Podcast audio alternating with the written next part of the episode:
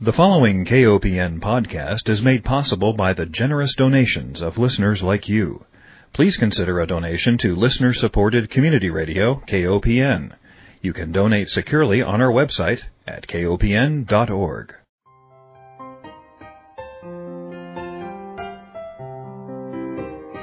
Hi, welcome to Food Sleuth Radio, where we help you think beyond your plate.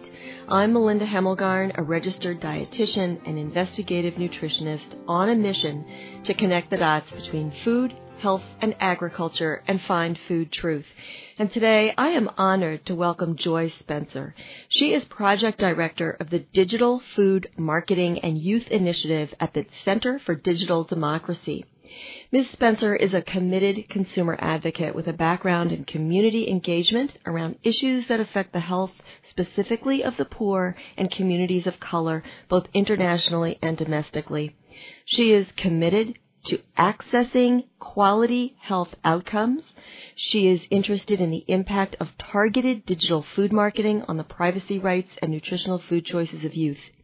Ms. Spencer is well qualified. She studied economics at the College of William and Mary and received a master's in international educational development at Columbia University's Teachers College. Joy, welcome. Thank you.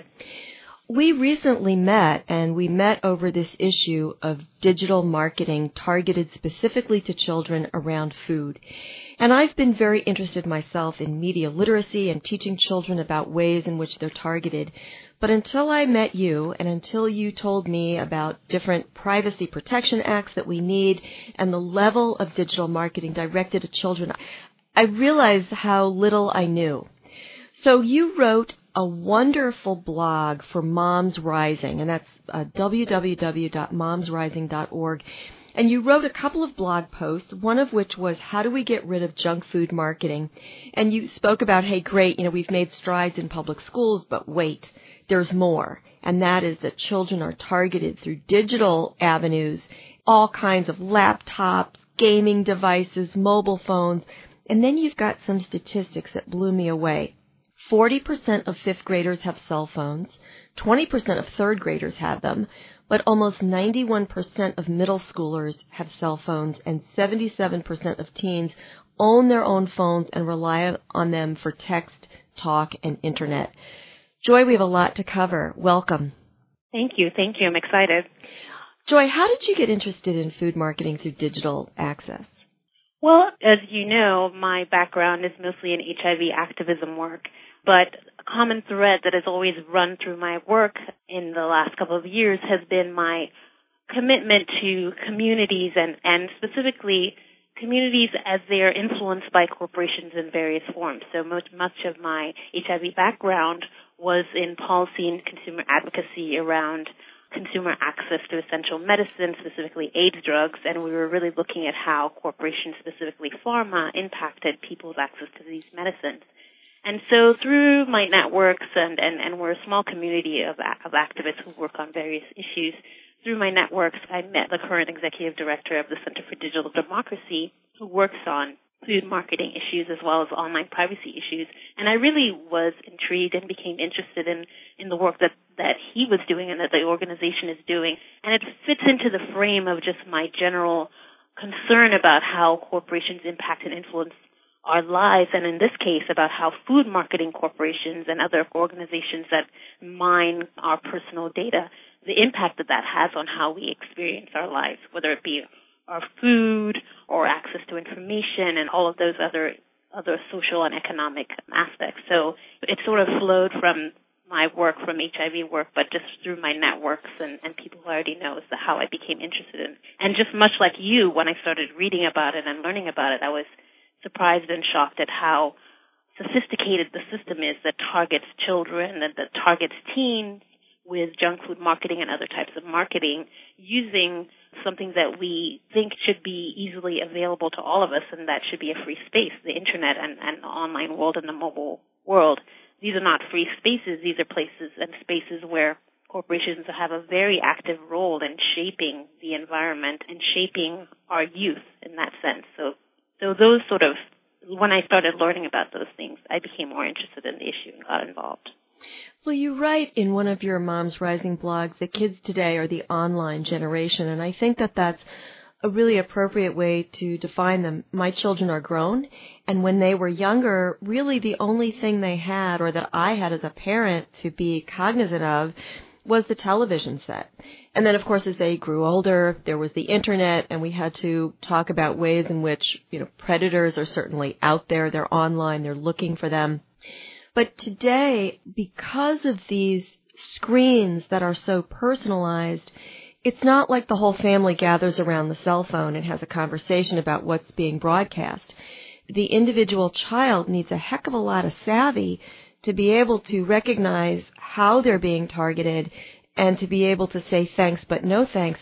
And my understanding from the American Academy of Pediatrics is that children really don't have those skills certainly below the age of eight. So what can we do as parents and educators and adults who care about kids to protect them? Well, I'm glad you brought up that study because that, that is a question that parents and families should ask. Is it appropriate for their kids to, who are under 13 or under a certain age to be so immersed and engaged in these devices at these immersive levels given what we know about how advertisers target kids. I think every parent needs to definitely think about it because the, answer for their individual child and their individual family may be, no, this is not appropriate. Maybe my eight-year-old is not sophisticated enough for me to come up with any sort of education that's going to be helpful or useful to them. And so maybe I might need to say, this is not appropriate until an, another age. Or if a parent does decide that they do want their child to, because, because there are benefits to children using these different devices, that they do want their child to be engaged with these screens at all these different levels, there definitely needs to be parental, much more parental involvement. And the, the most important thing that any parent can do is to educate themselves and to be aware that this is a completely new environment. It's not like television advertising where there's a 30 second ad spot and it's more passive. But these are very much interactive forms of advertising. So children are playing games which appear to them to be simply games, but they're really advertising and they're getting messages through that and they're engaging with that. And not only that, they're sharing it with their friends. There are ways to share it with their friends for these sort of things to go viral. And children are feeling really connected with brands. Brands who they have a, who they feel that they have a connection with and they, that they're playing a part in creating brand messages, which a lot of of food companies and uh, like you know Coca-Cola and other other food companies that have not who don't not just use Facebook but other social networking sites engage their children and other consumers in in participating in this creation of a brand identity.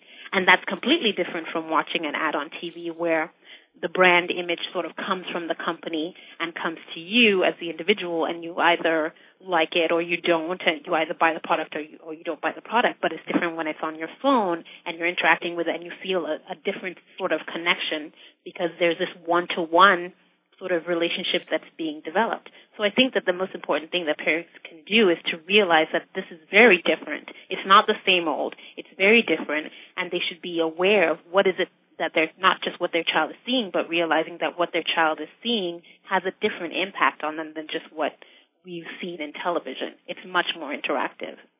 Years ago, Michael Jacobson, who heads up the Center for Science and the Public Interest, I'll never forget something he said. He said, don't put a television set into your children's bedroom because it's just like an advertiser knocking on the door and saying, excuse me, could I speak to your child alone for a few minutes? Or really probably more like a, an hour at least.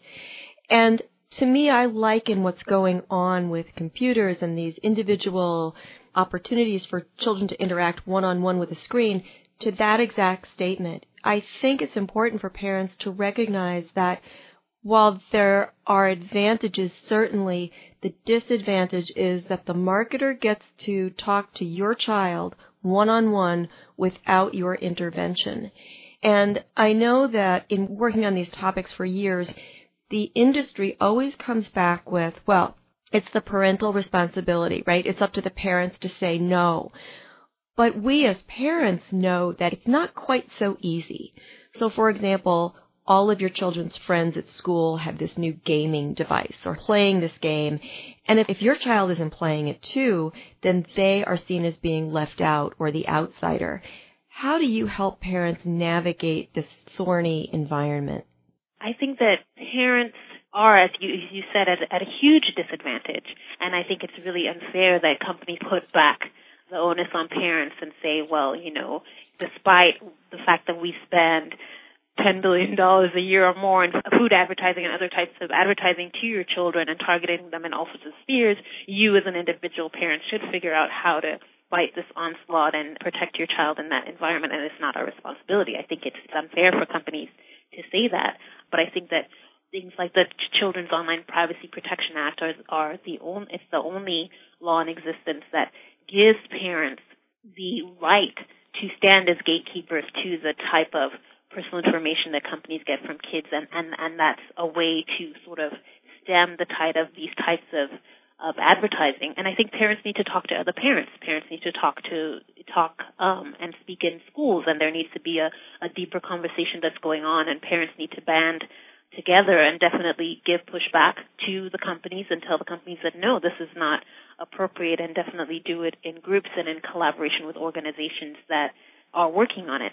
And there was something that you you said earlier about the quote from CSPI, which is true that advertisers are essentially being able to be alone with children to deliver their messages, but that's not all that's going on. Because of the interactive nature of these ads, children are actually speaking back and mm-hmm. talking back to advertisers, and advertisers are able to draw from kids, you know, based on their likes and, and the things that they're sharing and just the personal information that they're able to get kids to submit, advertisers are able to get information about specific individual children and then continue the conversation and deliver ads that are retargeted and more personalized back to them.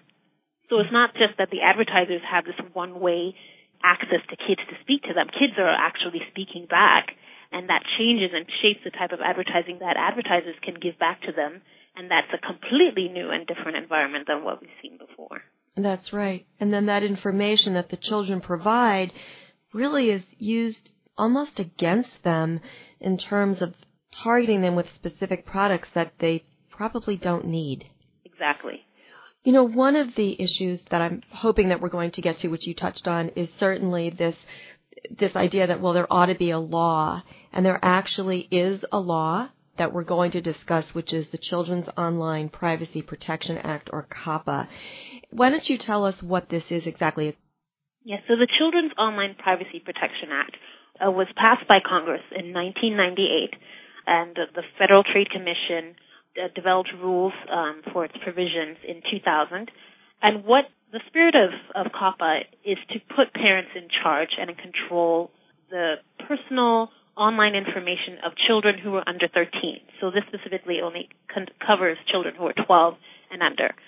And pretty much what COPPA says is that before companies can collect personally identifiable information such as at the time, which and that that and the definition of that at the time that COPPA was passed was name, email address, home address, and telephone number. Before companies can collect that from children in whatever way they're interacting with, with them through ads, they must get verifiable parental consent. And so in that way, parents stand as the gatekeepers to that type of information going out from their children who are under 13. Now, that was many years ago, and COPPA, you know, a lot of technological and um, advances have been made since then. And so there are many other ways in which companies are able to collect information um, which go beyond names and address um, including things like IP address and cookies and all these sort of things and social networks. Facebook wasn't in existence then. So the issue is definitely much more complex today than it was when COPPA was passed. But the, the COPPA is designed to protect children's personal information and protect them from retargeted marketing and advertising by allowing parents to opt in and to decide who gets to have that information and who doesn't. So the law was passed in 1998. So there is some protection at this point? Yes. Okay. So, yes, there is some protection at this point. Okay, but what we want to see is greater protection. Yes, greater protection that reflects the change in the environment since then. The internet is a completely different beast as, as we've, we've discussed earlier than it was in 1998. mobile phones were not that um, accessible to m- most people. Did not have as many mobile phones. It wasn't as in an individual sort of accessory. Definitely, children were not running around with mobile phones back then, and and social media and and and and and, and the virality of a number of different things on the internet was you know was completely non-existent at that time. So there, de- and, and and another another thing, location marketing and location based targeting was was completely unheard of in 1998, which is another thing which we need to consider. So things are definitely very different today than they were back then. Mm-hmm.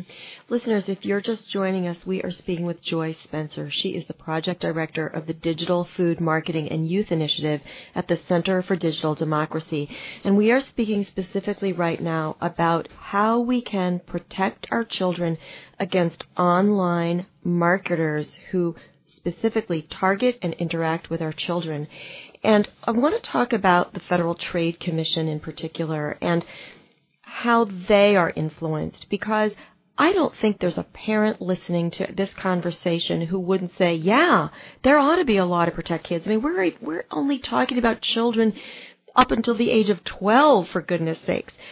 Certainly the role of government is often debated. You know, how much power should the government have to control what goes on in our lives? But I think most parents would agree that we would want government to step in because we can only do so much as parents. We need some help. We need some some law or protection out there that will make it more difficult for our children to be targeted. So the Federal Trade Commission has been what we think in our organization doing a, a good job so far in in terms of making sure that companies that have come in viol- come under violation under COPPA are held accountable. So we as an organization have filed a number of complaints over the years um, with the Federal Trade Commission as, as relates to certain companies that have either engaged in deceptive, what we consider to be deceptive marketing practices, or violated COPPA by asking children under 13 for too much information or, you know, asked for information without verifiable con- parental consent. So we feel that you, the, that the Federal Trade Commission has, you know, given, given what is available to them, done a good job of, of, of protecting children. But they're obviously fighting an industry that is, that it doesn't seem to me is fully committed to children's um, privacy, but but they're committed to their own profit and their their bottom line. So anything that the public can do to support the Federal Trade Commission's efforts and, and individual communities can also bring complaints against specific companies as relates to COPPA um, to the Federal Trade Commission. I know it's definitely well received, but I think that, that we've we as an organization have seen the Federal Trade Commission working hard um, on behalf of children and children's um, privacy, and so that's something that we definitely want to see more of. So what happens exactly? Does Congress then Congress hears messages from their funders, for lack of a better word? So Congress goes back to the FTC and says, we don't want those protections? Are you referring to COPPA and what's happening with yes. it going forward? Yes. No, well, well, COPPA is COPPA has been approved. The the and it's it's it's not under any you know risk of at this point being repealed.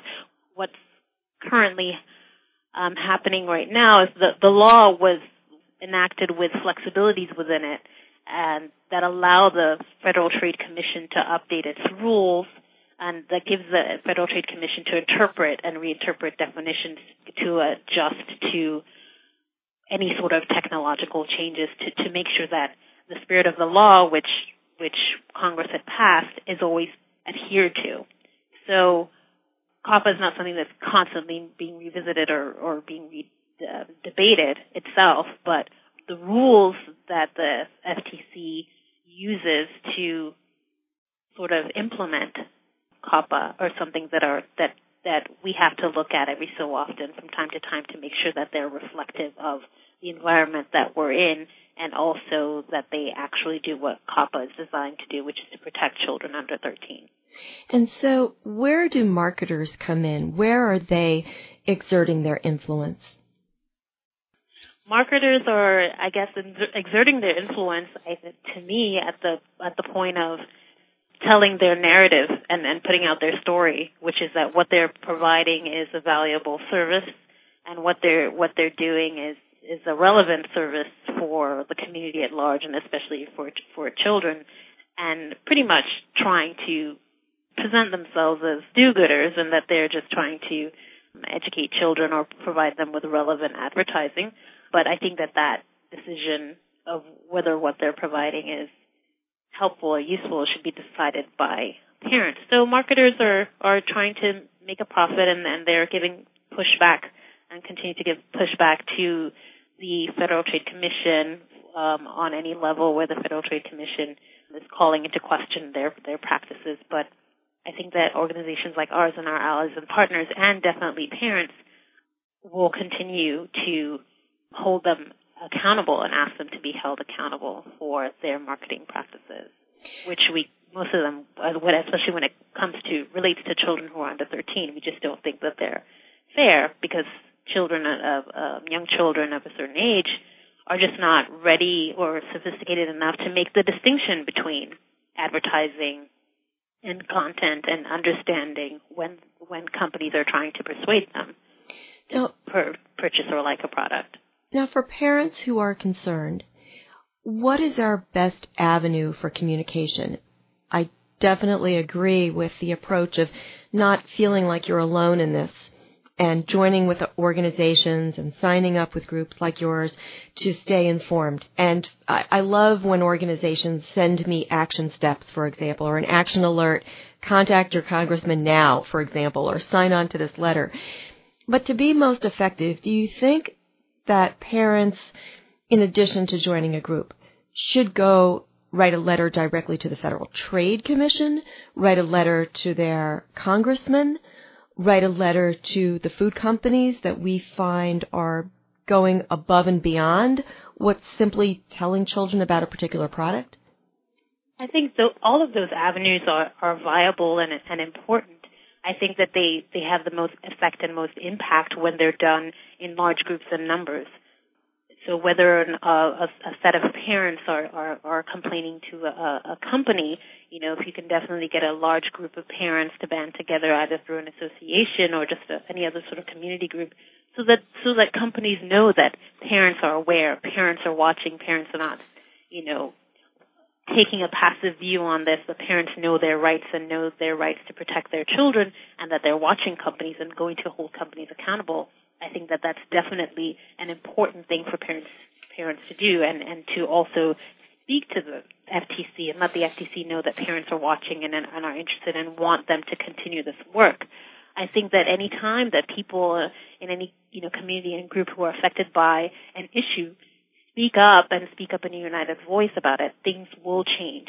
And and that's something that we've been hoping to encourage in our work we one of the greatest things that we want to do is to create a critical mass, which is why I wrote the blogs, which is why we talk about the issue as much as possible, is that we know that there isn't a lot of awareness about the issue, but as people learn more and get themselves educated and also sort of take a look at what is going on within their own personal lives and compare that with what the research is that's going on out there and realize how they're also affected and impacted that there is a lot that they can do and that maybe there will they communities and parents will come up with new solutions and other approaches which I would not think up of working at, at an organizational level. And there's definitely space and room for all of that, but there definitely is a critical need for more people to be involved in this, both becoming aware of the issue and what's going on and get educating themselves and becoming engaged in some sort of way or fashion, whether it's through channels that currently exist or in people creating their own channels. Mm-hmm. You know, one of the statistics that I found um, absolutely mind blowing, and just to help parents understand the kind of Goliath we're up against, is that children are basically the targets of more than $1.2 trillion a year.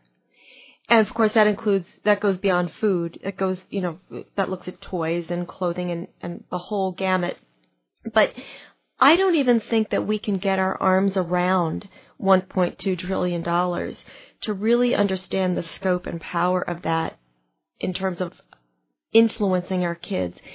And one of the other issues that had been brought up, I think, in your blog and certainly online about these topics is this idea of neuromarketing, where the sophistication of marketing has become such that uh, marketers know which messages and which music and which colors and and the timing of different frames that children see influence influence their emotions, which also drive their their conversations with their parents and their their ultimately their purchasing power. Yeah, and and and I'm I'm I'm not so sure about the I'm I'm not as clear on your 1.2 trillion number. I I do know that I've heard that number as it relates to that's the number that's sort of the buying power that mm-hmm. kids and tweens have to the tune of 1.2 trillion a year. So that means that that's sort of like the amount of money that either kids spend directly on or that they spend indirectly through their parents, which is a reason why marketers are sort of salivating at the mouth at at, chil- at kids at the market because they do have a big influence and can contribute a lot. But there there is a lot of money that's directed at children to, in billions of dollars, about ten billion dollars a year from just food and beverage and um, companies alone that are directed towards kids. And so there's a lot that that's coming at kids and that's coming at parents and for people to think about what it is that they can do about in that environment, it can be quite quite overwhelming. Joy, um, tell me something. With just one minute left, where can we ask parents to go, or where can we direct parents to learn more about these issues and get involved? They can definitely visit our website. We're at democraticmedia.org. They can definitely shoot me an email. I'm at Joy Spencer, democraticmedia.org. We are definitely open to speaking with parents. There are a number of other um, organizations that work on this issue who we partner with and who I would be happy to put them in, t- in touch with them as well. I, I think that parents getting educated and, and connecting with organizations is definitely a, an important starting point. So I definitely put, want to put myself out and our organization out there making ourselves accessible and available to parents to continue this conversation, to continue this dialogue, and see how we can move forward because we definitely think it's time for movement. and specifically for parents' movement around this issue. Joy, I want to thank you so much for being my guest. Listeners, we've been speaking with Joy Spencer. She is the project director of the Digital Food Marketing and Youth Initiative at the Center for Digital Democracy based in Washington, D.C. And we'll provide websites for you to get more information, but simply www.democraticmedia.org will get you to the site to learn more about COPPA and get some of these numbers. I want to remind our listeners, too, that Food Sleuth Radio is produced by Dan Hemmelgarn at KOPN Studios in beautiful downtown Columbia, Missouri. Joy, thank you for being involved in this work, and thank you for bringing this topic to our listeners. Thank you for having me.